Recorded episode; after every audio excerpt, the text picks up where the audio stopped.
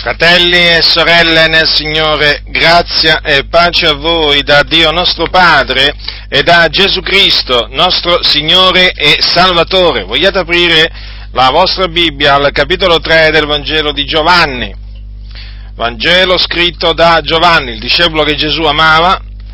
Leggerò alcuni versetti, pochi versetti del, tratti dal capitolo 3, eh, tratti praticamente dal discorso che Gesù fece a Nicodemo, che voi sapete era dottore di Israele, uno dei capi dei giudei. Allora, al capitolo 3 dal versetto 14, ecco che cosa è scritto. E come Mosè innalzò il serpente nel deserto, così bisogna che il figlio dell'uomo sia innalzato, affinché chiunque crede in lui abbia vita eterna poiché Dio ha tanto amato il mondo che ha dato il suo unigenito figliuolo affinché chiunque crede in lui non perisca, ma abbia vita eterna. Infatti Dio non ha mandato il suo figliuolo nel mondo per giudicare il mondo, ma perché il mondo sia salvato per mezzo di lui. Chi crede in lui non è giudicato, chi non crede è già giudicato perché non ha creduto nel nome dell'unigenito figliolo di Dio. Fin qui la lettura. Voglio concentrare questo mio insegnamento sul versetto 16 che, ripeto, dice quanto segue. Queste sono parole di Gesù Cristo, il Figlio di Dio. Poiché Dio ha tanto amato il mondo che ha dato il suo unigenito figliolo affinché chiunque crede in Lui non perisca, ma abbia vita eterna. Quindi, secondo quello che ha detto Gesù Cristo, l'unico vero il Dio, il cui nome è Yahweh, la cui designazione per tutte le generazioni è l'Iddio di Abramo, di Isacco e di Giacobbe, ha dato, ha dato il suo unico figliolo. E questo naturalmente in virtù del grande amore di Dio verso il mondo. Perché dice infatti, Dio ha tanto amato il mondo. Dunque lo ha così tanto amato che ha dato. Quando si ama veramente si dà. E Dio naturalmente in questo ci ha mostrato come si manifesta il vero amore, perché Dio è amore e ha manifestato il suo amore dando, dando il suo unigenito figliuolo. Cosa significa che lo ha dato e quindi che non lo ha risparmiato?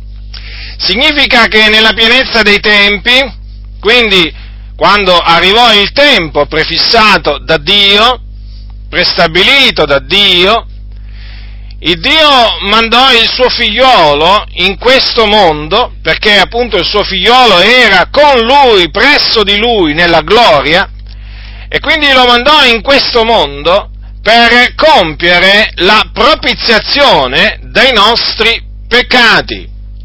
In che maniera? Facendo sì che egli morisse sulla croce, quindi che egli fosse crocifisso per i nostri peccati, carico dei nostri peccati. Dio fece ricadere su di lui l'iniquità di noi tutti, dice la Sacra Scrittura. E dunque, non solo facendo sì che egli fosse crocifisso sulla croce e quindi che egli morisse inchiodato ad una croce, ma facendo anche sì che egli risuscitasse il terzo giorno per la nostra giustificazione. E questo, come voi sapete, è avvenuto. Infatti dopo tre giorni Gesù Cristo è risuscitato e dopo essere risuscitato apparve ai suoi discepoli, facendosi vedere da loro per diversi giorni, con molte prove, dimostrando in questa maniera di essere proprio lui, quello stesso Gesù che era morto sulla croce tre giorni prima. Sì, era lui, non un altro, non uno spirito, ma lui, risuscitato con il suo corpo, con quello stesso corpo con cui appunto era stato inchiodato sulla croce. Ed egli risuscitò per la nostra giustificazione, a cagione della nostra giustificazione. Ecco dunque in che maniera il Dio ha tanto amato il mondo. È fuori di dubbio quindi che l'amore di Dio è grande, è veramente grande. Se noi consideriamo che l'Iddio Onnipotente non ha risparmiato il suo unigenito figliolo, ma l'ha dato, ma l'ha dato per noi, che eravamo lontani da Lui, per noi che eravamo schiavi del peccato, per noi che eravamo sulla via della perdizione. Bene, non possiamo non arrivare alla conclusione che veramente Dio è amore. E questo naturalmente noi lo sappiamo, abbiamo conosciuto l'amore di Dio,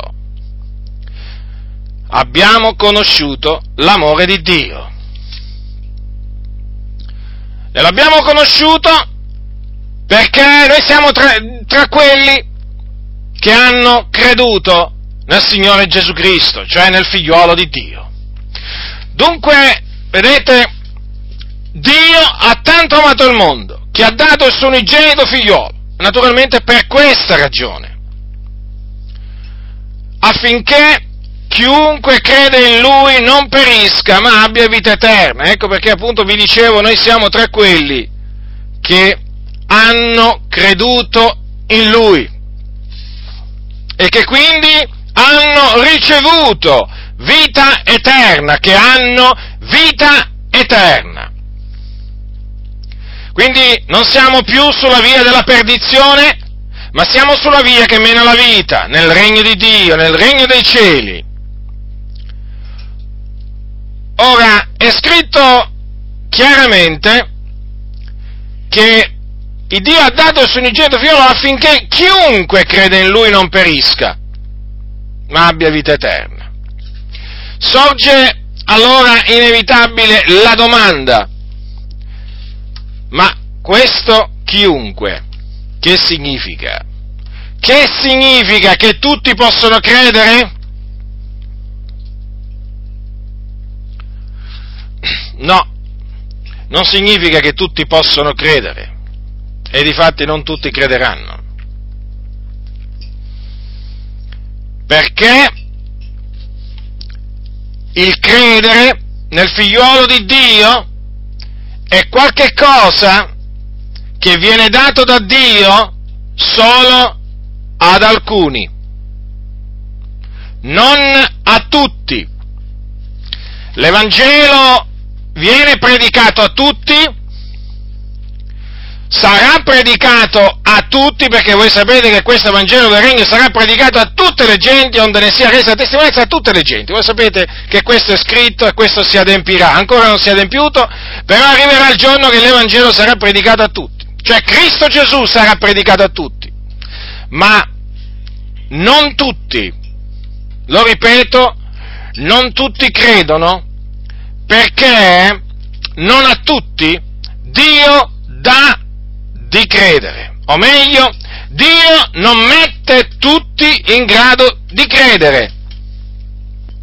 Qualcuno dirà, come? Pure il credere allora viene da Dio? Certamente, perché la fede è il dono di Dio.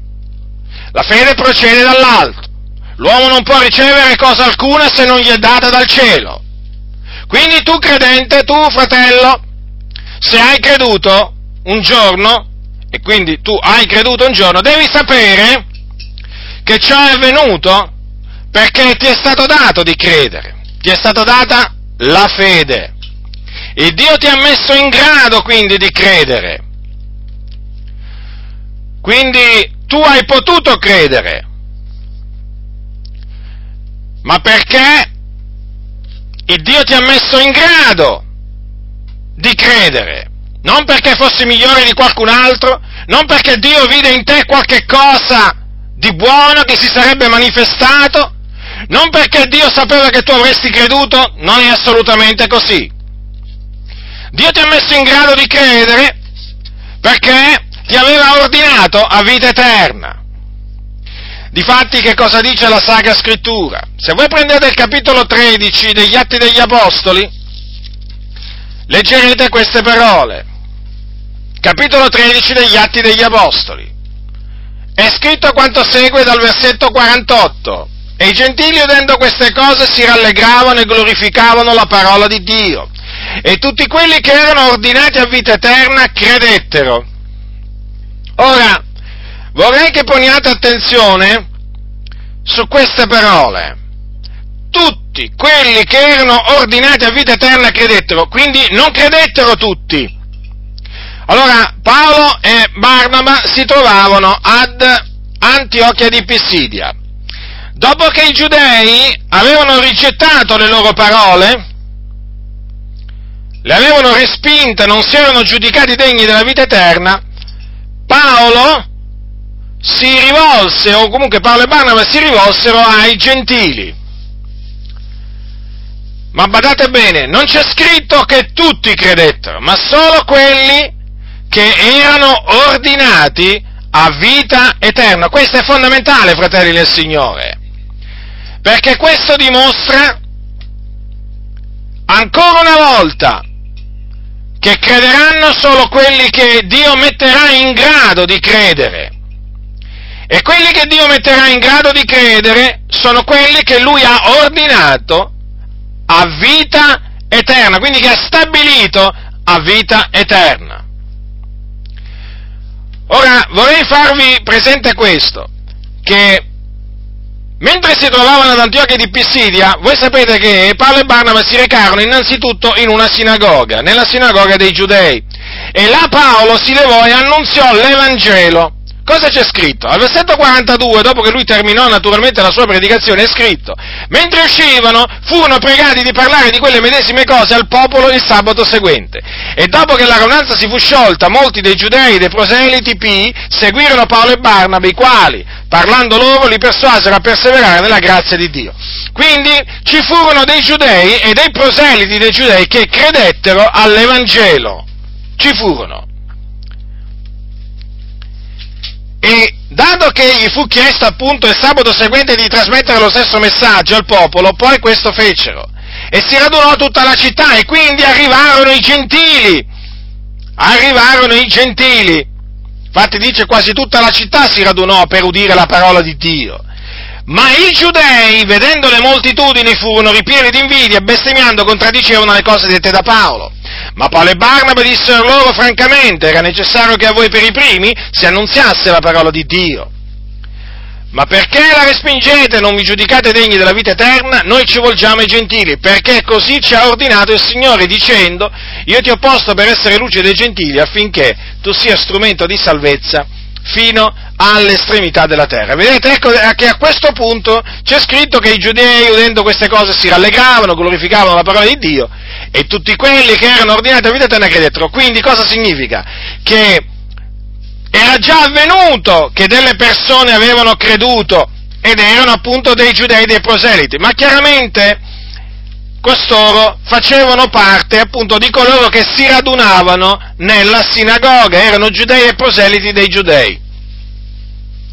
Ma ancora non avevano annunziato la parola ai gentili. Questo, fratelli, è interessante. Al popolo, vedete? Quelle medesime cose gli avevano chiesto di annunziarle al popolo. E allora ecco che quando i gentili si videro annunziare quel lieto messaggio, che è il messaggio dell'Evangelo, avvenne che ci furono coloro che credettero.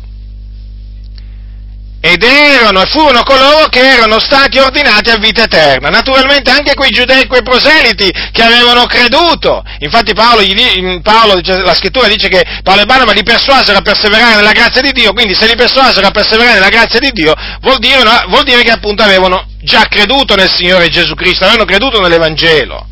Ma gli apostoli li esortarono a perseverare.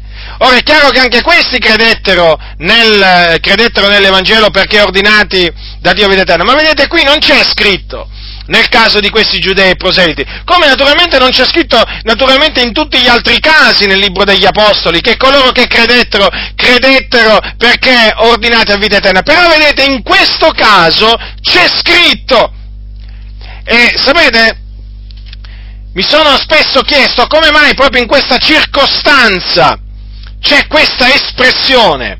Perché non in, una, non in, un'altra circostanza, come per esempio a Tessa, diciamo per esempio a Corinto, a Corinto dove veramente tanti, ci, ci, furono tanti gentili che si convertirono eh, al Signore, o comunque anche in altri casi dove si parla anche di giudei, non c'è scritto questo voi prendete tutto il libro degli atti e non troverete mai un'altra, in un'altra circostanza scritto a proposito di quelli che credettero, che credettero perché, perché ordinate a vita eterna. Infatti è chiaro, tutti quelli che erano ordinati a vita eterna credettero, significa che uno crede perché è stato ordinato a vita eterna.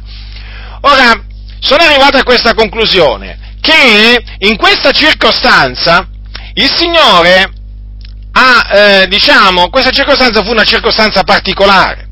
Perché quando poi Paolo e Barnaba eh, ritornarono dal loro, diciamo, viaggio apostolico, c'è scritto che giunti colà e raunata la chiesa, naturalmente parliamo della chiesa di Antiochia, eh, c'è scritto, riferirono tutte le cose che Dio aveva fatto per mezzo di loro e come aveva aperto la porta della fede ai gentili.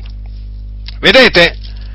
Perché è proprio in quella circostanza che in effetti si è visto la porta eh, della fede aperta, aperta eh, ai, ai, gentili. Infatti cosa dice qua? Eh, come aveva aperto la porta della fede ai gentili. Ora, vorrei che notaste anche qua che c'è una porta e che questa porta è stata aperta. Chi ha aperto questa porta. Chi ha aperto questa porta, chiamata la porta della fede? Hm? La aprirono forse coloro che, a cui fu annunziato l'Evangelo? Coloro che credettero? No. Fu aperta da colui che ha mandato Paolo e Barnaba a predicare l'Evangelo. Infatti c'è scritto che Dio raccontarono come Dio aveva aperto la porta della fede ai gentili. Vedete come gliela aprì la, la, la porta della fede? Facendo sì che i giudei si indurassero. E quindi che, facendo sì che gli apostoli si volgessero ai gentili. Infatti gli dissero, noi ci volgiamo ai gentili. Ecco la porta della fede aperta, ma la porta della fede fu anche aperta perché ci furono coloro che credettero.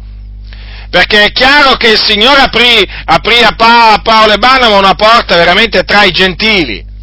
Però vorrei, eh, diciamo, vorrei farvi notare che questa porta fu aperta e ci furono coloro che entrarono.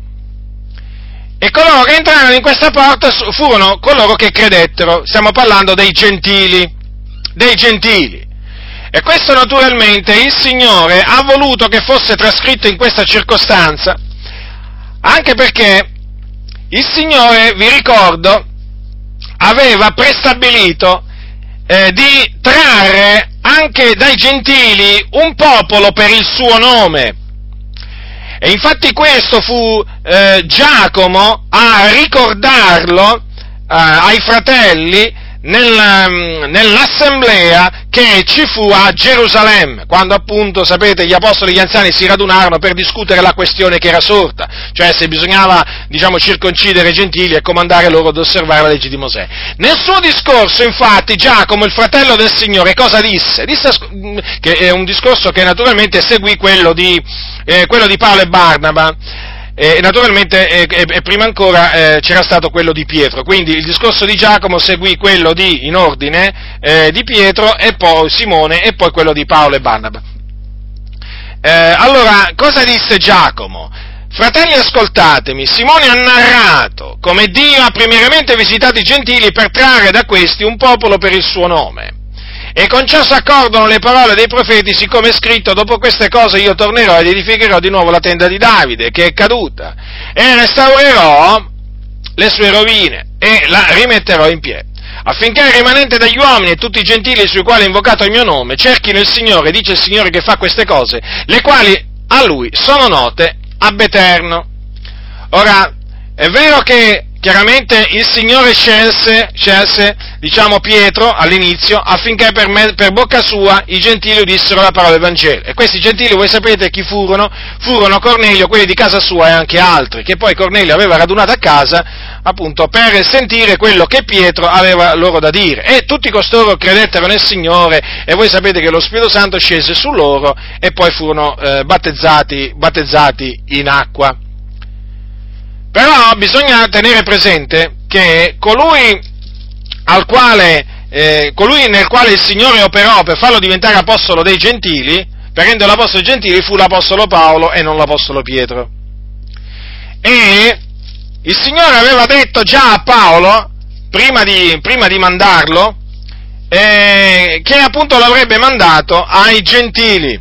E difatti, vedete, lo mandò ai gentili. E qui vedete che il Signore aprì la porta della fede ai gentili, quindi a, ad Antiochia, ad Antiochia di Pisidia. Allora, fratelli nel Signore, è fondamentale questo, perché questo sta a dimostrare, sta a dimostrare che quei gentili che il Signore ha deciso eh, di trarre, no? Per farne il suo popolo, o comunque un popolo per il suo nome, crederanno. Crederanno perché sono stati ordinati a vita eterna. E noi siamo tra quei gentili, fratelli. Noi siamo tra quei gentili che fino a questo giorno hanno creduto. Prima di noi tanti altri gentili hanno creduto, ma noi siamo appunto tra questi che hanno creduto perché ordinati a vita eterna. Non fatevi ingannare, fratelli, da quelli che dicono che qui dovrebbe essere tradotto quelli che erano predisposti a vita eterna, perché questi sono i soliti sofismi che usano appunto quei cosiddetti esegeti che vogliono confondere la mente dei credenti, o meglio, i seduttori di menti. Perché voi sapete che a costoro, quando non gli va bene qualcosa come scritto o qualcosa che è scritto, cercano in tutte le maniere eh, di far credere che l'originale greco o l'originale ebraico ha tutt'altro significato. No, qui l'originale greco in effetti ha questo significato di un, diciamo, ordine dato da Dio di un qualcosa ordinato dal Signore. Infatti è così, tutti quelli che erano ordinati o stabiliti a vita eterna dipendono le traduzioni. Poi chiaramente ci possono essere dei sinonimi, però fino a che si tratta di usare un verbo che è sinonimo di un altro verbo va bene. Però, voglio dire, quando si comincia a cambiare il, il, il senso appunto eh, del, del, verbo, beh, allora lì chiaramente ci si trova davanti a, una falsificazione della parola del Signore. E poi a me se non concesso che fosse anche scritto quelli che erano predisposti a vita eterna, dico sempre, ma questa predisposizione, questa predisposizione da chi veniva? Ma da chi veniva se non dal Signore? Ma non è predisposizione, qui è proprio, si tratta di appunto un ordine, un essere stati ordinati a vita eterna. Qualcuno allora dirà, quindi crederanno solo che sono stati, quelli che sono stati ordinati a vita eterna? Certamente è così, ma altrimenti qua non ci scritto, diciamo, quest, non ci sarebbero scritte queste parole. Altrimenti non ci sarebbero scritte queste parole, che devo dire danno un fastidio enorme. Danno un fastidio enorme a quelli che rigettano il proponimento dell'elezione di Dio. Perché questo versetto conferma pienamente il proponimento dell'elezione di Dio che dipende non dalle opere ma dalla volontà di colui che chiama, cioè dalla volontà di Dio, non dalla volontà di colui che viene chiamato, lo ribadisco anche in questa circostanza, ma dalla volontà di colui che chiama l'anima al ravvedimento. Questo è fondamentale. Quindi questo versetto è veramente... Ehm, voglio dire, disprezzato, eh, disprezzato da coloro che eh, rigettano il proponimento dell'elezione di Dio. Appunto perché questo versetto conferma in pieno che il credere, il credere non è dovuto non è dovuto al, libero, al, cosiddetto libero arbitrio dell'uomo, cioè il credere non dipende dalla volontà dell'uomo, ma dalla volontà di Dio. Cioè, il credere non è frutto di una decisione umana, il credere dell'uomo nel Signore Gesù Cristo non è frutto, la conseguen- non è la conseguenza di una decisione umana, ma è la conseguenza di una decisione divina che è avvenuta avvenuta prima che la persona credesse, ma che dirò prima? Dirò prima della fondazione del mondo, avanti la fondazione del mondo, il Dio ha preso una decisione, perché appunto ha ordinato taluni a vita eterna e dunque costoro sono quelli che nel momento stabilito da Dio, nel modo stabilito da Dio, nel luogo stabilito da Dio, crederanno, crederanno, eh, perché sono stati ordinati a vita eterna e quindi il Dio li persuaderà ed essi si lasceranno persuadere. Il Dio farà loro forza ed essi saranno vinti, naturalmente a loro insaputa, cioè senza che loro sappiano che Dio aveva preso questa decisione nei loro confronti avanti la fondazione del mondo, cioè senza sapere che erano stati ordinati a vita eterna, perché questa è una cosa che scopriranno in seguito e quando scopriranno si rallegreranno nel Signore, glorificheranno la parola di Dio, esalteranno la grazia di Dio, Dio, l'amore di Dio che è stato manifestato in verso noi in Cristo Gesù. Ecco dunque, ecco dunque spiegato perché questo versetto versetto, questo versetto, che sembra lì veramente, alcuni dicono, alcuni versetti nella Bibbia sembrano là buttati, scritti per caso, ma non c'è proprio assolutamente niente scritto per caso nella Sacra Scrittura, perché ogni scrittura è ispirata da Dio, è la parola di Dio uscita dalla sua bocca, e quindi se queste parole Dio le ha messe là, innanzitutto vuol dire che dovevano essere messe là, poi naturalmente che queste parole dovevano essere naturalmente conosciute da noi, e non solo, dovevano anche fat- dovevano essere anche fatte conoscere da noi ad altri. E ancora prima naturalmente dovevano essere credute, perché noi crediamo non solo a Giovanni 3,16, ma noi crediamo anche ad Atti 13, 48, quello che non fanno alcuni. Alcuni credono solo in Giovanni 3,16, ma quando si arriva a Giovanni, a, ad Atti 13,48 si turano le orecchie, si chiudono gli occhi, cambiano colore veramente in faccia e ti cominciano ad aggredire, perché loro pensano che questo versetto va ad annullare Giovanni 3,16, ma non è assolutamente così. Questo versetto semmai spiega Giovanni 3,16, ma loro non vogliono che Giovanni 3,16 sia spiegato con la Bibbia Bibbia, loro vogliono spiegare Giovanni 3,16 con la sapienza umana, con il loro libero arbitrio.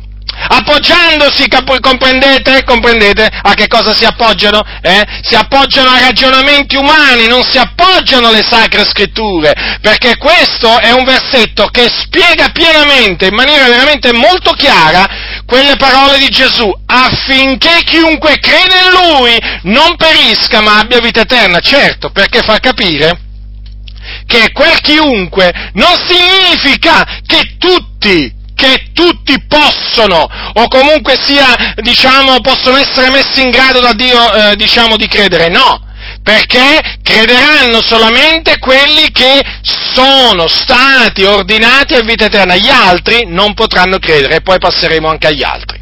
Dunque, queste parole di Luca, il medico di letto, perché badate, Luca le ha scritte queste parole, eh? Luca al Teofilo, eh? queste parole Luca le ha scritte sospinto dallo Spirito Santo. Eh già, perché voi sapete che Luca non è che scrisse di suo, eh? Ma scrisse appunto perché sospinto dallo Spirito Santo. Allora domandatevi come mai lo Spirito Santo volle, spi- volle che Luca scrivesse quelle parole, perché quelle parole fanno parte del consiglio di Dio, quelle parole fanno parte del pensiero di Dio, quelle parole è necessario che la Chiesa le conosca e dobbiamo ringraziare Dio veramente che ha fatto scrivere pure queste parole. Veramente dobbiamo ringraziarlo il Signore perché ha voluto che fosse, fosse scritta pure questa frase, che veramente per noi è di grande consolazione, ci trasmette una grande forza, poi ci accusano di essere virulenti, Beh, virulenti. Noi diciamo che predichiamo con forza, trasmettiamo con forza quello veramente in cui crediamo perché sappiamo in chi abbiamo creduto, sappiamo chi è colui che ci ha chiamati alla sua eterna gloria in Cristo Gesù. Sì, noi sappiamo chi è il Signore. Poi noi sappiamo di essere stati convertiti dal Signore, conosciuti dal Signore, anzi che dirò, preconosciuti dal Signore. E dunque, naturalmente, dopo essere stati preconosciuti, anche predestinati. E allora, naturalmente, non possiamo non parlare con convinzione anche di questo, perché la scrittura ci autorizza a parlare con gran pienezza di convinzione anche a tale proposito. Non abbiamo alcun dubbio su veramente quello che dice la Sacra Scrittura, anche se alcuni vorrebbero insinuare il dubbio, ma sai, ma qui bisogna vedere Luca cosa voleva dire, leggere il contesto. Noi sappiamo quello che voleva dire Luca, conosciamo il contesto, così sta scritto, così crediamo e così predichiamo. Non vi piace? Il problema non è nostro. Perché? Perché noi crediamo che queste parole sono ispirate da Dio e queste parole confermano il proponimento dell'elezione di Dio, cioè confermano che cosa? Confermano che cosa?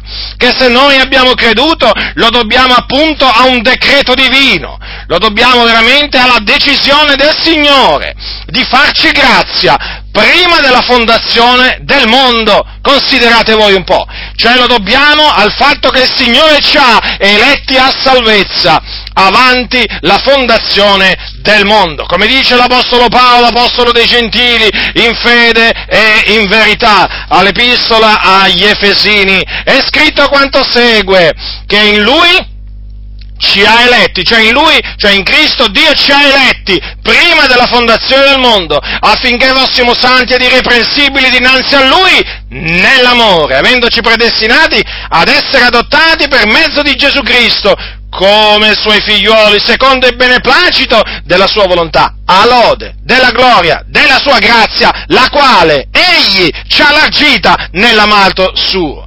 Vedete cosa c'è scritto? Che Dio ci ha eletti in Cristo prima della fondazione del mondo. Ci ha scelti, quell'eletti significa che ci ha scelti prima della fondazione del mondo. Forse questo significa che Dio riguarda i personali? No, Dio non ha riguardi personali. Infatti non considera il ricco più del povero, il povero più del ricco, la donna più dell'uomo, l'uomo più della donna. Non ha riguardi personali di nessun genere.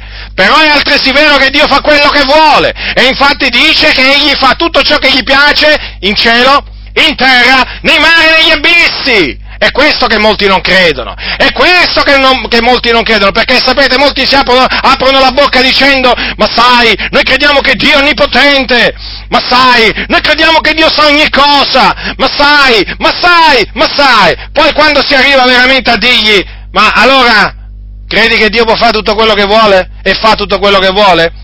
E allora lì, allora lì tu li cominci a sentire parlare, eh, in, termini, in termini strani. Eh, ma sai, c'è il libero arbitrio. Eh, come dire, aspetta un po', bisogna vedere cosa, cosa decide prima l'uomo. Hanno, hanno, veramente, hanno, veramente, sconvolto il consiglio di Dio. Perché praticamente qui adesso il Signore prima di agire deve chiedere, cioè deve aspettare che l'uomo agisca. Perché praticamente adesso il Dio è alle dipendenze dell'uomo, non è più l'uomo alle dipendenze di Dio in queste comunità, non è più il sovrano, il sovrano non è più Dio che fa tutto quello che vuole. Mm? E il sovrano è diventato l'uomo. E così taluni rispondono. No, sovrano è l'uomo. L'uomo? Come l'uomo sovrano?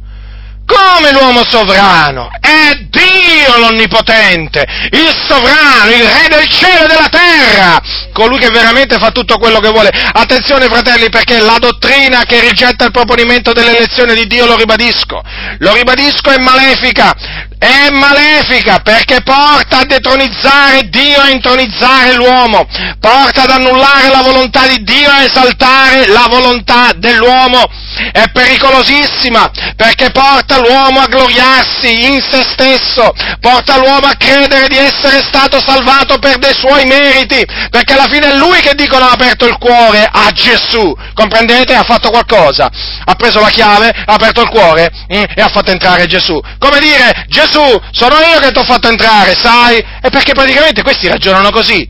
Ah sì, ah vedi, è lui che ha aperto il cuore. Quindi Gesù è potuto entrare perché, vedi, per la parola di Dio è potuto entrare in quell'anima, perché quell'anima ha aperto il cuore. Ah, l'ha aperto. E con che cosa l'ha aperta?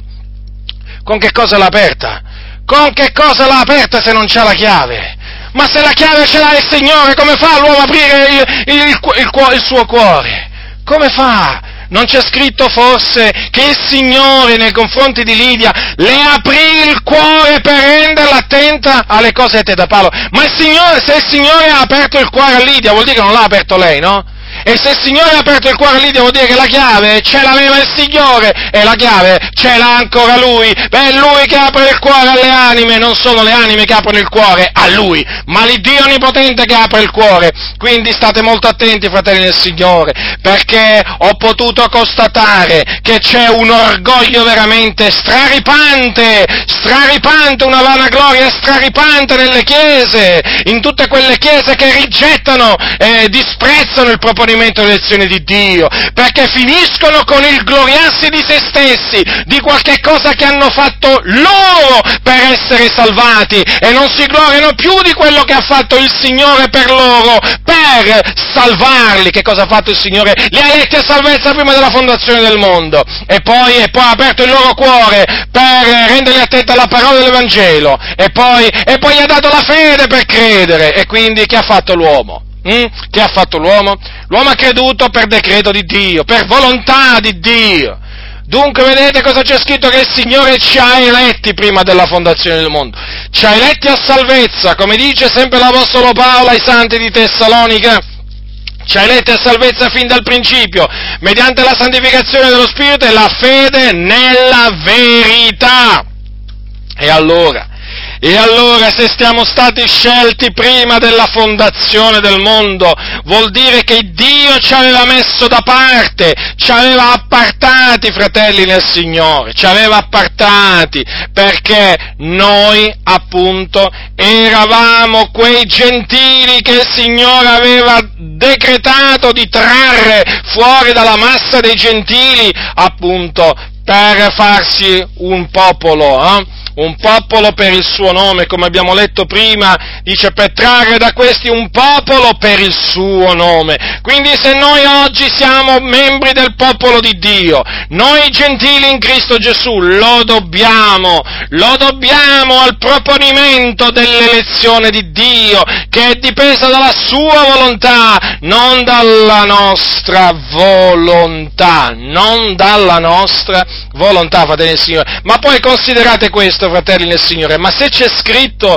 se Gesù un giorno disse che niuno può venire a me se non che il Padre, il quale mi ha mandato, lo attiri, è evidente che nessuno di noi avrebbe potuto andare a Gesù se non ci fosse stata un'opera da parte di Dio su di noi, un'opera naturalmente che noi ignoravamo, ma naturalmente un'opera che c'è stata, è fuori di dubbio che c'è stato. Ma come avremmo potuto noi da noi stessi andare a Cristo? Eh? Come avremmo potuto noi da noi stessi andare a Cristo Gesù? Da, da, da, soli, con il nostro libero arbitrio, il cosiddetto libero arbitrio? No, fratelli, non avremmo potuto. Ecco perché appunto Ecco perché appunto eh, il Signore appunto ci ha attirati a Gesù Cristo, quindi noi siamo andati a Gesù, ma perché? Ma perché il Padre ci ha attirati a Cristo Gesù. E naturalmente anche questo conferma il proponimento dell'elezione di Dio, è evidente questo, perché da un lato è vero che Gesù disse venite a me voi tutti che siete travagliati ed aggravati e vi darò riposo,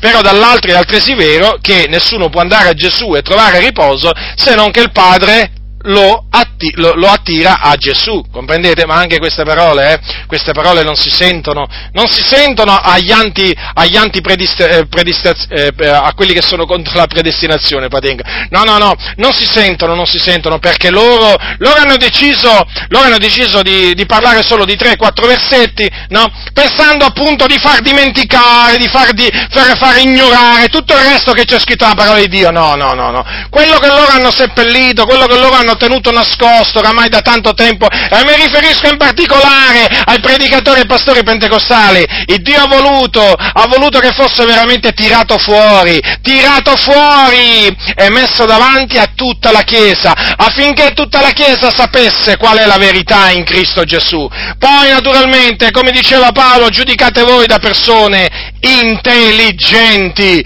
e il savio giudica da persona intelligente, è lo stolto, è l'insensato che non è in grado di giudicare giustamente e quindi che cosa fa? Si scaglia contro la parola di Dio, ma non contro di noi, ma no, no, questi si scagliano contro la parola di Dio perché hanno in avversione la parola di Dio.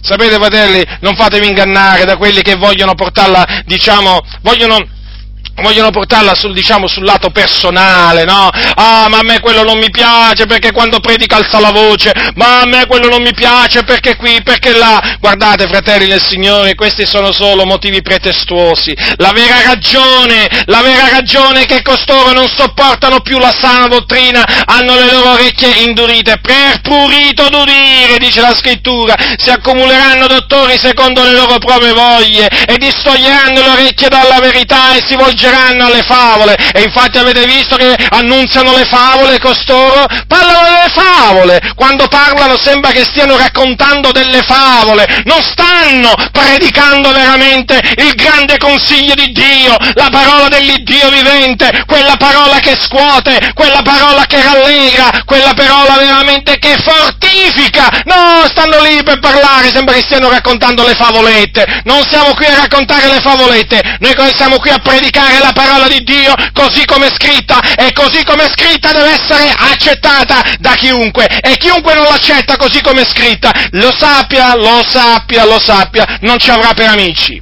non ci avrà per amici. Noi, i nostri amici sono quelli che temono Dio, io sono il compagno di quelli che temono Dio e quelli che temono Dio sono quelli che leggono la Sacra Scrittura e l'accettano in tutte le sue parti, così come è scritto. A me non interessa se qualcuno veramente ha diplomi, lauree, non importa, ne può avere 50.000, non importa quale scuola biblica sia diplomato, se c'ha o non c'ha il, il, il diploma di pastore, non mi interessa nulla.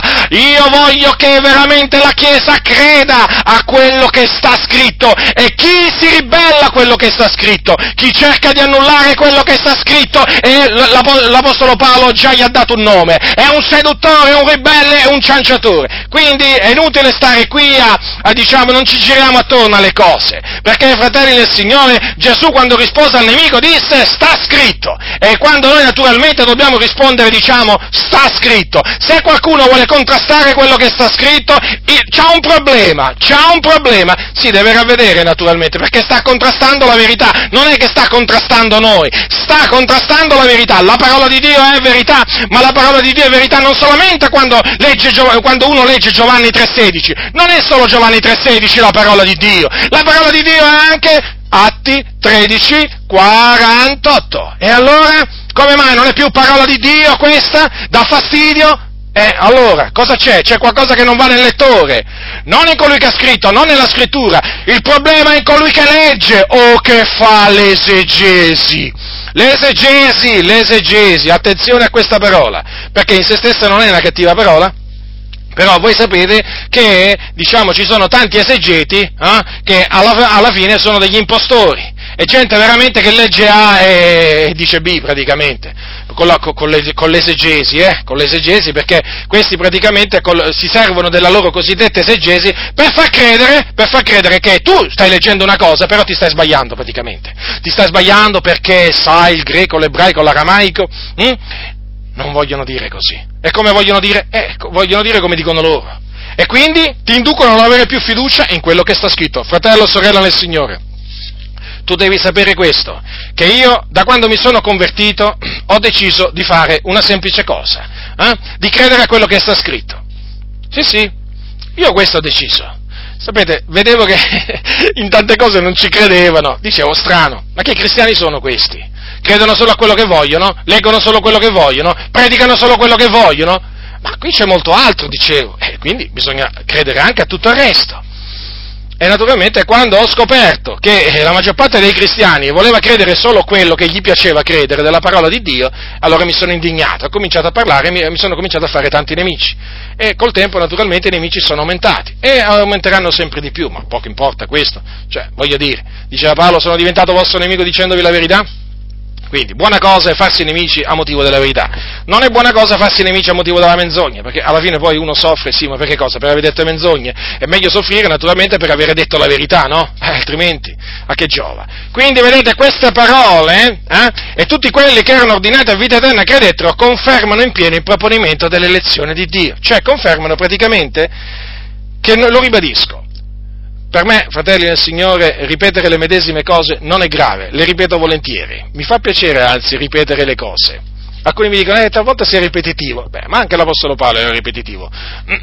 Basta leggere le sue epistole. Alcuni eh, le epistole di Paolo le leggono poco e leggono poco le epistole dell'Apostolo Paolo, e non solo le epistole dell'Apostolo Paolo, anche i profeti. Anche i profeti erano ripetitivi, sapete, se voi leggete i profeti, per esempio, se voi, se voi leggete Isaia, vi accorgerete che gli stessi concetti venivano, eh, diciamo, ripetuti dal, dal, profeta, però in maniera diversa, che ripetitivo, qualcuno direbbe. Ma se il Signore vuole, vuole che le cose si ripetano, d'altronde è così facile dimenticarsele, fratelli del Signore, le cose che sono scritte, che è meglio ripeterle. È meglio ripeterle. Allora, queste parole confermano, eh, diciamo, il proponimento dell'elezione di Dio in pieno, in pieno, perché dimostrano appunto che c'è una volontà sovrana, che è la volontà di Dio, che chiaramente prevale sulla volontà, sulla volontà umana, perché altrimenti non ci potrebbe essere scritto che tutti quelli che erano ordinati a vita eterna credettero, perché è evidente che se eh, diciamo, l'uomo fosse veramente completamente libero di credere o di non credere, beh, allora che cosa non ci sarebbe scritto? Che, che senso avrebbe eh, leggere tutti quelli che erano ordinati a vita eterna e credettero? Non avrebbe senso, sarebbe contraddittorio. Invece è cont- è eh, sono contraddittori quelli che dicono che l'uomo è totalmente libero di credere o di non credere, perché non è così, fratelli del Signore. E, la- e questa scrittura ce lo dimostra. Ma d'altronde il proponimento dell'elezione di Dio si fonda sulla volontà di Dio, che è appunto colui che chiama. Eh? E siccome che Dio ha detto eseguirò, eh, diciamo, opererò chi potrà impedire l'opera mia, eh, metterò ad effetto tutta la mia volontà. È evidente che noi crediamo che Dio la sua volontà la metterà, uh, la, metterà diciamo, la realizzerà. O meglio, il disegno che lui ha formato, quello eseguirà. Dio quindi ha formato un disegno un disegno di salvezza per taluni e quel disegno, quel disegno lo realizzerà e non ci sarà nessuno e niente che potrà impedirglielo. Ecco perché è scritto tutti quelli che erano ordinati a vita eterna credettero.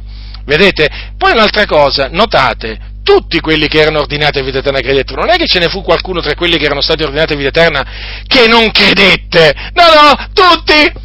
Ora, noi non sappiamo naturalmente il numero di quelli che là eh, credettero perché erano stati ordinati a vita eterna, però una cosa dobbiamo essere sicura, che quel numero che Dio aveva stabilito lì eh, per i gentili di Antiochia e di Pissidia, è quel numero, quel numero appunto credette. Non è una cosa meravigliosa, fratelli nel Signore, questo? Ma certo che è una cosa meravigliosa, sapere di avere creduto perché, mm, per, mm, diciamo, per essere stati ordinati a vita eterna da Dio, perché è chiaro che colui che ci ha ordinati a vita eterna è Dio, colui che ci ha eletti in Cristo avanti la fondazione del mondo, è Lui, è sempre Lui, comprendete fratelli, l'artefice della nostra salvezza? È Dio, non siamo noi, Non siamo noi quelli che dicono l'uomo se lo crea da sé il destino, ma quelli mentono contro la verità, ma non è assolutamente così, altrimenti la Bibbia non parlerebbe della predestinazione. Eh, se l'uomo il destino se lo crea da sé perché, Dio, perché la scrittura dice che ci ha predestinati ad essere adottati come, eh, come suoi figlioli? Perché? Perché l'ho detto? Eh, evidentemente, evidentemente perché, perché il destino è nelle mani di Dio. Eh sì, fratelli nel Signore. Ora, questo non rallegra forse? A noi ci rallegra sapere veramente che abbiamo creduto perché siamo stati eletti a salvezza fin dal principio. Cioè, ci rendiamo conto di essere stati oggetto veramente della meravigliosa grazia dell'Iddio vivente. E quindi mh, mm, siamo pienamente consapevoli che abbiamo ricevuto grazia perché a Dio è piaciuto farci grazia. D'altronde lui disse a Mosè, io farò grazia a chi vorrò far grazia sono così chiare queste parole che naturalmente anche queste confermano proprio il proponimento dell'elezione di Dio che dipende dalla volontà di Dio, perché dice io farò grazia a chi vorrò far grazia. Guardate bene, non disse il Signore farò grazia a chi vorrà essere graziato, no? Ma farò grazia a chi vorrò io fare grazia, perché la volontà di Dio è suprema. Vi stavo dicendo che alcuni oggi eh, diciamo, il grande, il grande, intoppo, fratelli, il grande intoppo oggi che, eh, che impedisce a molti, in molte comunità di credere nel proponimento dell'elezione di Dio è questo, è l'incredulità che Dio, cioè il non credere che Dio possa fare quello che vuole. Eh, lo so, è triste, è triste, perché alla fine è questo che si evince dai discorsi di costoro, non credono che Dio possa fare quello che vuole. Non ci credono, fratelli, infatti credono al caso e credono soprattutto a questo cosiddetto libero arbitrio.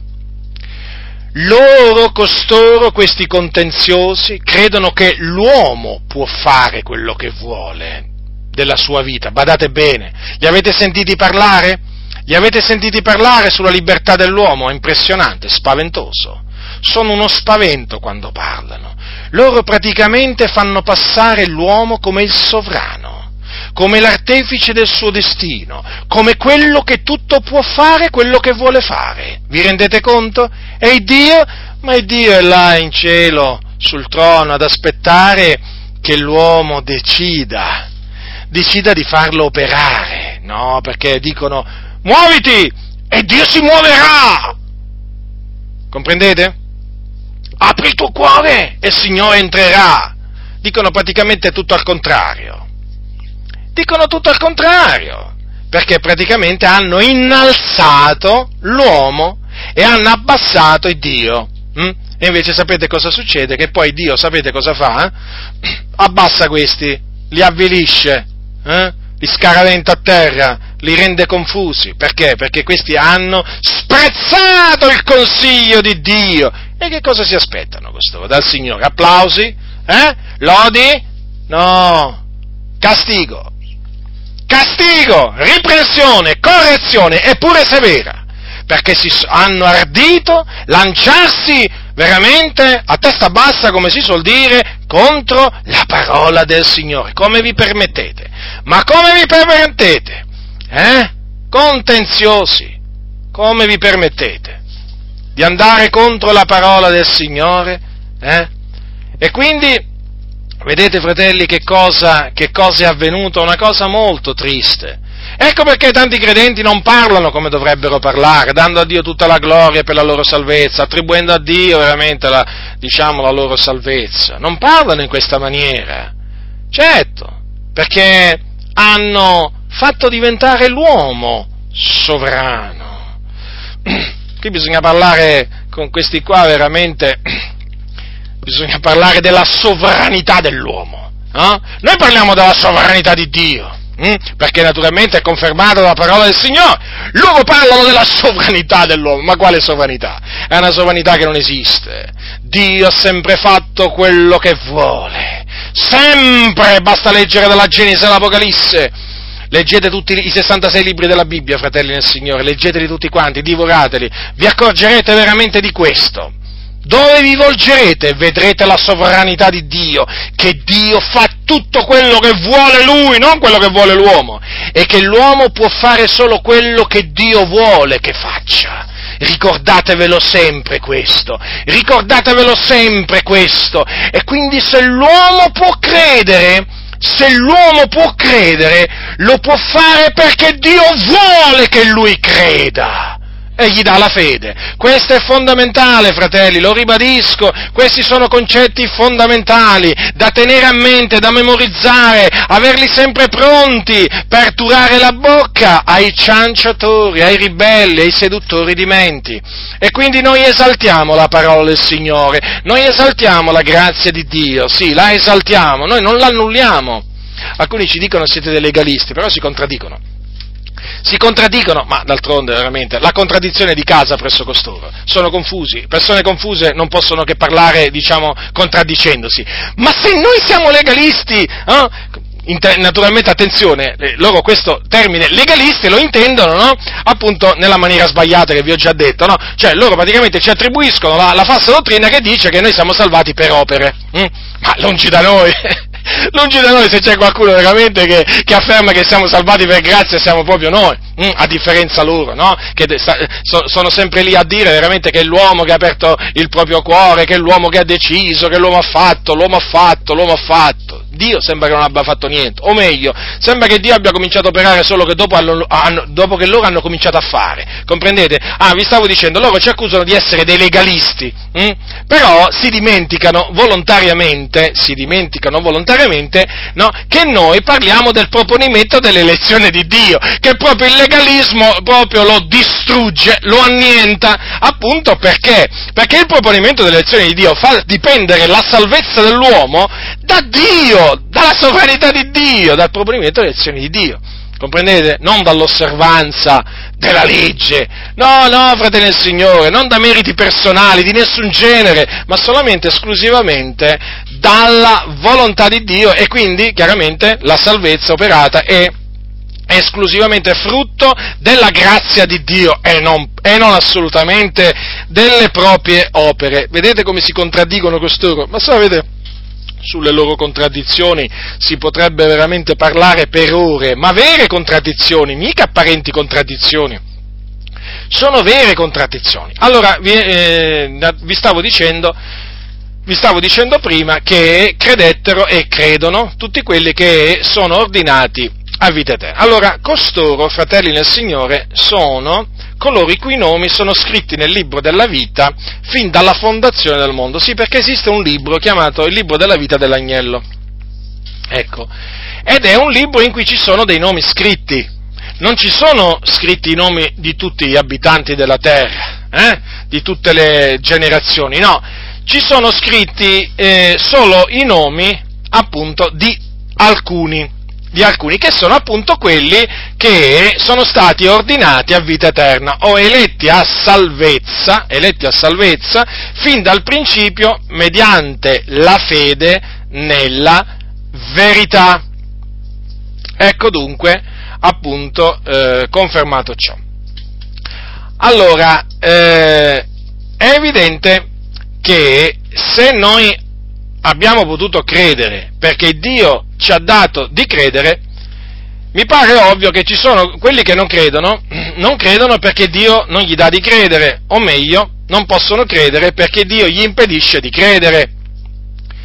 Qualcuno dirà, ma sei proprio sicuro di quello che stai dicendo? Certo, ne sono sicuro. Ne sono sicuro perché così dice la Bibbia.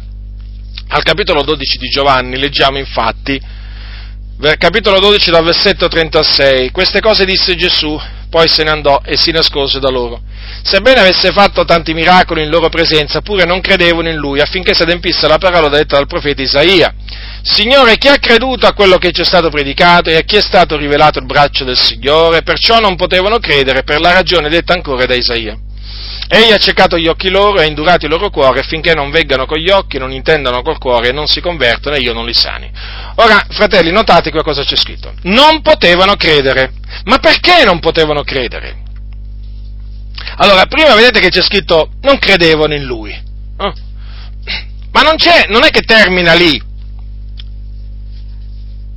vedete, Giovanni non si è fermato, non credevano in lui, ma perché doveva andare avanti a scrivere quello che il Signore lo sospingeva a scrivere. Allora, perché non credevano in Gesù, quantunque avessero quei giudei, quantunque avessero visto tutti quei miracoli, tutti quei prodigi? Perché non potevano credere. Allora, quindi, eh, non vollero credere? Sì, possiamo dire che non vollero credere. Infatti, un giorno Gesù che cosa disse? Su Gerusalemme, vi ricordate queste parole? Sono parole molto conosciute. Gerusalemme, Gerusalemme che uccidi i profeti e lapidi quelli che ti sono mandati, quante volte ho voluto raccogliere i tuoi figlioli come la gallina raccoglie i suoi, i suoi pulcini sotto le ali, e voi non avete voluto. Ecco, è giusto, è giusto anche dire che non vollero credere, sì, ma perché non vollero credere? Perché non poterono credere. E perché non poterono credere? La ragione l'ha scritta Isaia la Isaia, il profeta Isaia ha scritto la ragione per cui quei giudei non poterono credere nel Signore Gesù Cristo, quindi non poterono credere che Gesù è il Messia. E questo naturalmente avviene ancora oggi. Allora, la ragione è che Dio aveva accecato gli occhi loro, aveva indurato i loro cuori, affinché non si convertissero. Affinché non si convertissero. Allora, Qui le cose naturalmente sono altrettanto chiare come nel caso appunto di quelli che credettero. Cioè qui c'è stato un impedimento, eh, un impedimento naturalmente da parte di Dio, perché c'è stato un induramento prodotto da Dio. E appunto questo è l'induramento parziale che si è prodotto in Israele. E non solo in Israele ovviamente, perché Dio chiaramente indurisce eh, i cuori di tanti gentili e, e, acceca gli occhi anche di tanti gentili. No? Allora, quindi qui c'è un impedimento creato da Dio, creato da Dio affinché degli uomini non credano. E quando l'impedimento è creato da Dio, voi dovete sapere che gli uomini proprio non crederanno. Ma perché? Perché Dio gli acceca gli occhi e gli indura i cuori. Considerate, fratelli, quello che fa il Signore eh? Egli ha accecato gli occhi loro e ha indurato i loro cuori. Quindi questa è un'opera di Dio che fa appunto in coloro che lui non vuole che credano. E quindi costoro non possono credere. Ora vorrei dire a coloro che citano sempre Giovanni 3:16, e citate pure anche questa parte del capitolo di Giovanni, e d'altronde è sempre Giovanni che le ha scritte queste parole, no? Se Giovanni era ispirato quando scrisse Giovanni 3,16, non pensate che era ispirato anche quando ha scritto queste parole? Come mai dunque non ne parlate? Eh, quindi esaminate le vostre vie, eh, guardate che eh, in questa maniera voi state mostrando dei riguardi personali, perché mentre noi dei riguardi personali verso la parola non ne mostriamo, perché parliamo sia di Giovanni 3,16 che di Atti 13,48, a noi pare invece che voi vogliate parlare solo di Giovanni 3,16 e non anche di queste parole. Hm? E questo è grave. Questo naturalmente mostra anche, diciamo, un fondo di disonestà. Ora, vi voglio ricordare questo, che eh, questo che dice Giovanni è confermato anche da Matteo in una circostanza, quando eh, i suoi discepoli gli chiesero perché lui parlava alle folle, alle turbe, in, in parabole. Ascoltate cosa c'è scritto, capitolo 13 di Matteo. Dal versetto 10 Gesù aveva appena finito di, eh, di, diciamo, di rivolgere la parola del, del seminatore. Allora i discepoli accostatisi gli dissero perché parli loro in parabole? Ed egli rispose loro perché a voi è dato di conoscere i misteri del regno dei cieli, ma a loro non è dato. Perché a chiunque ha sarà dato e sarà nell'abbondanza, ma a chiunque non ha sarà tolto anche quello che ha. Perciò parlo loro in parabola perché vedendo non vedono e udendo non odono e non intendono, e s'adempie in loro la profezia di Isaia che dice, udrete che i vostri orecchi e non intenderete, guarderete che i vostri occhi e non vedrete, perché il cuore di questo popolo si è fatto insensibile, sono, dure, sono divenuti duri d'orecchi, hanno chiuso gli occhi, che talora non veggano con gli occhi e non odano con gli orecchi e non intendano col cuore e non si convertono, e io non li guarisca. Dunque vedete, Gesù parlava alle turbe in parabole, senza parabole voi sapete non, non diceva loro nulla, allora, alla, alla, domanda perché parli loro in parabole, Gesù rispose, perché a voi è dato di conoscere il mistero del regno di cielo, ma a loro non è dato. Quindi perché Gesù parlava alle turbe in parabole? Per non farsi capire. Affinché non intendessero, affinché non intendessero e quindi affinché non si convertissero. Gli insensati dicono che Gesù invece parlava alle turbe in parabole per farsi capire meglio. Io veramente tante volte dico, ma la Bibbia, la Bibbia veramente cioè, potrei dire tante cose, tante cose, ma la Bibbia, ma che Bibbia leggono costoro? Ma tante volte mi viene da domandare anche, ma la leggono la Bibbia? Ma come si fa, come si fa a, dopo aver letto queste parole, questa risposta di Gesù, eh? come si fa a dire che Gesù parlava alle tube per farsi capire meglio? Cioè, ma, ma in virtù di che cosa? Cioè, veramente cioè, è assurdo quello che viene detto. E naturalmente questo fa parte, quello che viene detto a tale riguardo fa parte di quei vani ragionamenti che questi che negano il proponimento delle lezioni di Dio dicono, fanno per, eh, per negare l'evidenza, l'evidenza scritturale. Eh certo, non possono, non, non possono riconoscere che è così come diciamo noi, cioè che eh, diciamo, il Signore parlava in parabole alle turbe per impedire loro che si convertissero. E eh, non, non, lo, possono dire perché? Perché cadrebbe tutto il loro castello, no? che si fonda appunto sul fatto che Dio amore ama tutti, vuole che tutti gli uomini siano salvati e quindi non c'è nessuno che il Signore ha escluso dalla salvezza a priori e tutti questi ragionamenti, comprendete? E dunque quando arrivano a questi passi che cosa fanno? O li ignorano e li fanno ignorare, o altrimenti se li devono spiegare, li spiegano al contrario, cioè in una maniera sbagliata, in una maniera sbagliata. Ora, perché a costoro appunto il Signore non diede, non diede di credere, non, a costoro non dà di credere perché dobbiamo parlare ancora oggi naturalmente, di, diciamo, dobbiamo parlare di, questo, di, queste parole come di, di qualche cosa eh, che avviene ancora oggi, fratelli del Signore. Molti non possono credere per la stessa ragione appunto eh, per la quale quegli ebrei non, potev- non, poterono credere, perché Dio ha ciecato gli occhi loro e indurato i loro cuori. Perché? Perché costoro non sono stati ordinati a vita eterna.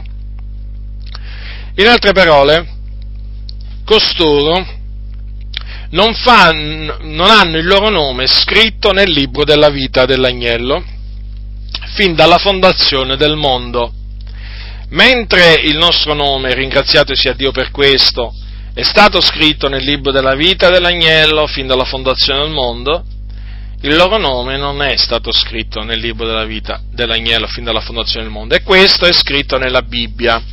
Questo è scritto nella Bibbia, vi vorrei leggere alcune parole tratte dal libro dell'Apocalisse al capitolo, capitolo 13 Qui eh, Giovanni sta parlando della bestia che sale dal mare e dice così, versetto 8. Tutti gli abitanti della terra i cui nomi non sono scritti fin dalla fondazione del mondo nel libro della vita dell'agnello che è stato immolato, l'adoreranno. Vedete? Questi i loro nomi non ce li hanno scritti nel libro della, del, nel libro della vita dell'agnello fin dalla fondazione del mondo, infatti sono quelli che adoreranno la bestia e naturalmente per questo andranno in perdizione. Ora, ci sono alcuni che dicono, eh, ma ci sono alcune versioni della Bibbia che questo versetto lo hanno tradotto differentemente. Ma come conoscono tutte queste cose, eh? I, I contenziosi, sì, è vero ci sono alcune versioni che questo versetto lo hanno, eh, lo hanno, tradotto, lo hanno tradotto leggermente diverso.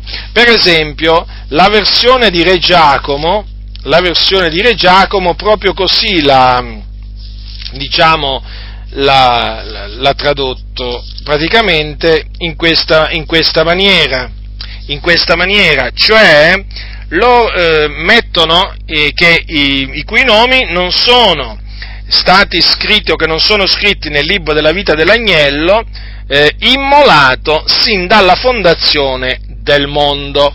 Quindi sin dalla fondazione del mondo lo mettono dopo che è stato immolato. Eh, ma sono alcune traduzioni, ci sono molte altre, naturalmente che come la Luzzi e vedo anche la, eh, la, la Diodati, io ho una versione della Diodati, c'è una versione della Diodati eh, che appunto mette tutti gli abitanti della terra i cui nomi non sono scritti fin dalla fondazione del mondo nel libro della vita dell'agnello che è stato ucciso, l'adorarono. Questa è una versione della Diodati che ho. E, ehm, Ora, ma ammettiamo anche veramente, a, me se non concesso, eh, che sia come dicono costoro, ma comunque una cosa, una cosa è chiara, no? che i, i, nomi di costoro non sono scritti fin dalla fondazione, eh, non sono scritti nel libro della vita. Allora bisogna farsi la domanda, ma i nomi, no? eh, i nomi che vengono scritti nel libro della vita, cioè quando è che vengono scritti? Perché è fondamentale rispondere a questa domanda. E badate, la Bibbia risponde a questa domanda con un passaggio che tutte le versioni traducono nella stessa maniera. Hm? Quindi in cui tutte le versioni sono proprio d'accordo. Ed è il, eh, questo versetto, il, il capitolo 17 dell'Apocalisse, al versetto 8. Ascoltate. Qui parla naturalmente della bestia, dice che hai veduto la bestia che hai veduta era e non è e deve salire dall'abisso e andare in perdizione. Allora, ascoltate cosa dice subito dopo Giovanni. Quelli che abitano sulla terra i cui nomi non sono stati scritti nel libro della vita fin dalla fondazione del mondo si meraviglieranno vedendo che la bestia era e non è e verrà di nuovo.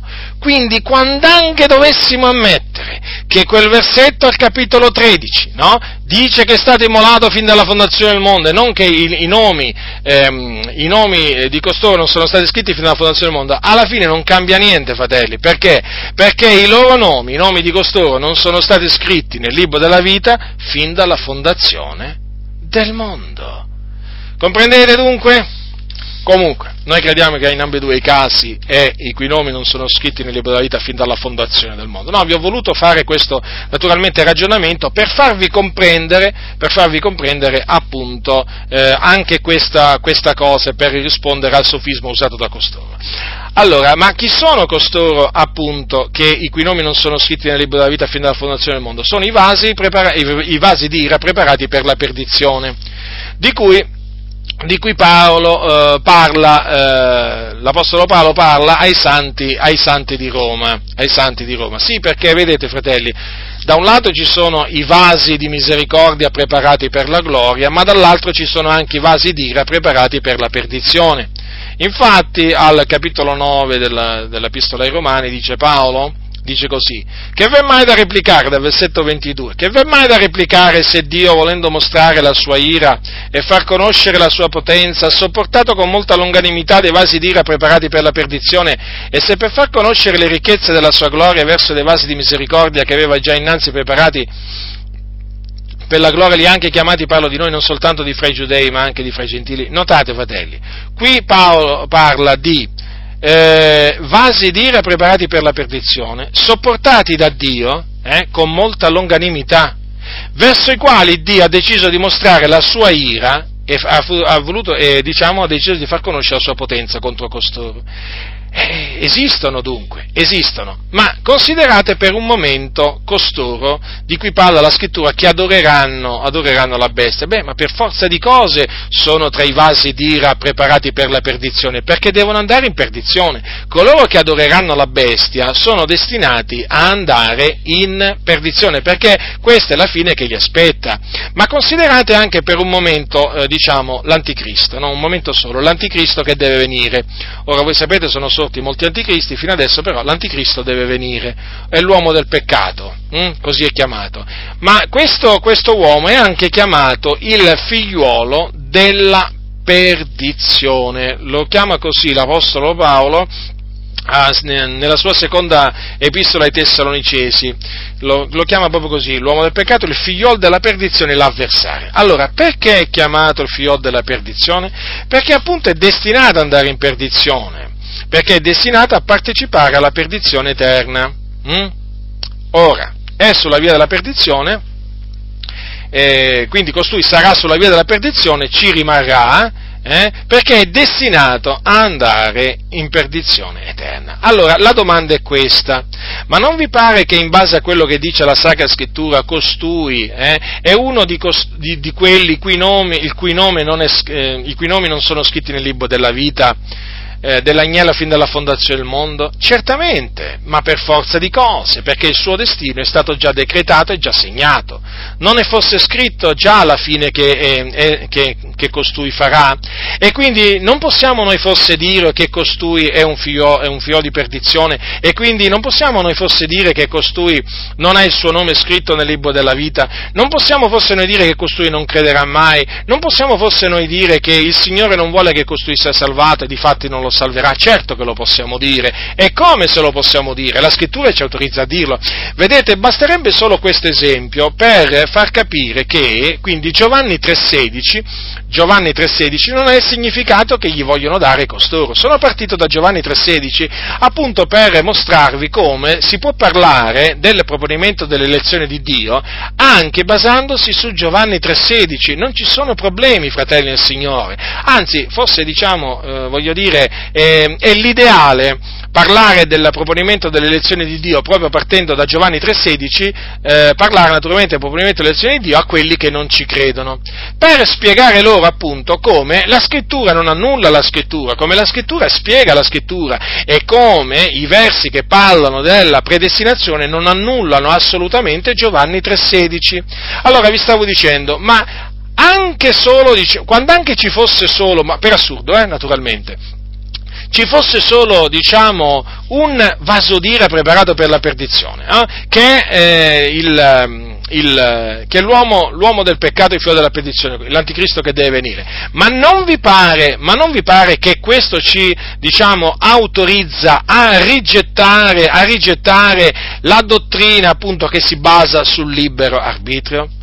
Io ritengo che basti solo questo esempio per far cadere tutta la dottrina del, tut, che poi è una falsa dottrina, che eh, appunto si basa sul libero arbitrio dell'uomo. Perché è evidente che l'avversario, l'avversario non potrà credere, non potrà credere nell'Evangelo, non potrà, gli si potrà annunziare l'Evangelo, potrà, la Chiesa potrà pure pregare per l'Anticristo, perché poi sapete che la Chiesa, la, la chiesa passerà no? la grande tribolazione e quindi sarà perseguitata dall'Anticristo. Ora io dico, ma la Chiesa potrebbe pure mettersi a pregare diciamo il Signore per la salvezza di costui. Il Signore non esaudirà quella preghiera, non l'esaudirà.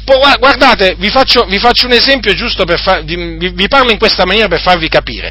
Io vi, vi, posso dire che, in base a quello che dice la Scrittura, la chiesa, tutta la Chiesa universale che passerà sotto, diciamo, eh, so, durante la grande tribolazione e quindi incorrerà nella persecuzione dell'Anticristo. Parlo di tutta la Chiesa universale, quindi di tutti coloro che saranno sulla faccia della terra in quel momento che veramente sono dei veri cristiani, potranno mettersi a digiunare per 40 giorni e 40 notti, pregando eh, col cilicio, con la cenere, potranno veramente pregare, eh? potrebbero pregare pure per la salvezza di questo uomo, eh? il Signore non li esaudirà. Voi direte com'è possibile?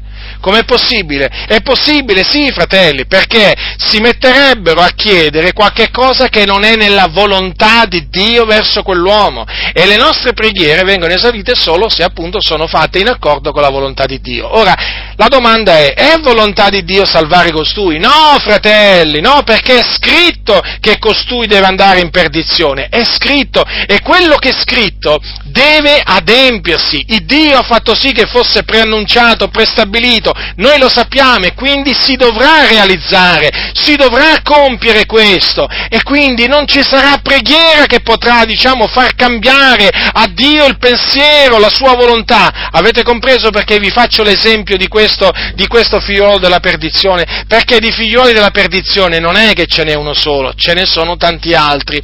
Ecco perché le preghiere, naturalmente, che vengono fatte per i vasi d'ira preparati per la perdizione, cioè per la loro salvezza, non vengono esauditi. È chiaro, chiaro, che noi non sappiamo chi sono, certo, tranne che nel caso dell'anticristo, perché quando vedremo l'anticristo, eh, chiaramente è anche il falso profeta che farà segni e prodigi, noi sappiamo che quelli sono figli della perdizione, però parliamo di, di, adesso, no? È chiaro che noi non sappiamo chi sono i figli della perdizione, i vasi d'ira preparati per la perdizione. Quindi noi preghiamo per tu, predichiamo l'Evangelo a tutti e preghiamo per tutti. Però una cosa è sicura, noi abbiamo anche la certezza che le nostre preghiere non verranno esaudite tutte, cioè, o meglio, non saranno salvati tutti coloro per i quali noi preghiamo. Ma perché? Perché in mezzo a costoro ci sono appunto i figli della perdizione, ci sono i vasi di ire preparati per la perdizione che devono andare in perdizione. E quindi, eh, voglio dire, ancora una volta dobbiamo riscontrare che la sovranità di Dio rimane ferma, la volontà di Dio rimane ferma e non c'è nessuno e non c'è nessuno che può annullarlo, non c'è nessuno che può impedire a Dio di mandare ad effetto la sua volontà. Quindi comprendete, fratelli nel Signore, come affinché chiunque crede in Lui non perisca ma abbia vita eterna, comprendete come si armonizza e va, diciamo, eh, e va d'accordo con il proponimento dell'elezione di Dio? È come se va d'accordo, non è assolutamente in disaccordo. Naturalmente l'importante è naturalmente capire, capire una, una cosa fondamentale, che il credere è qualcosa che viene dato da Dio. E certo, nel momento in cui si riconosce che il credere è qualcosa che viene dato da Dio e che appunto coloro che non credono naturalmente non credono perché non gli viene dato da Dio, perché non possono credere e perché Dio ha indurato il loro cuore, ha ciecato i loro occhi, è chiaro che in quel momento allora si capisce, si capisce bene Giovanni 3,16. Sì, perché molti l'hanno capito male.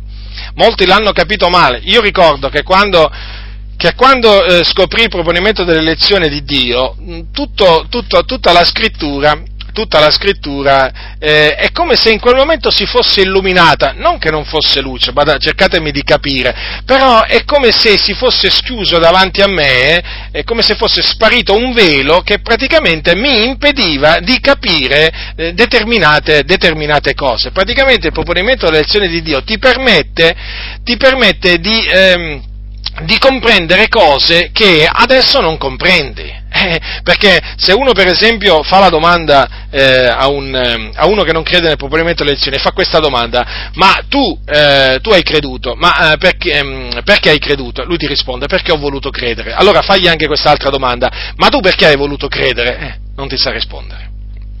Si ferma, si ferma, non ha, più, non ha più una risposta, invece noi chiaramente abbiamo la risposta Abbiamo la risposta, noi abbiamo voluto credere perché chiaramente Dio ha operato in noi il volere credere. Hm? Perché Dio ci ha messo in grado di credere, avendoci eletti a salvezza in Cristo prima della fondazione del mondo. Ecco la risposta.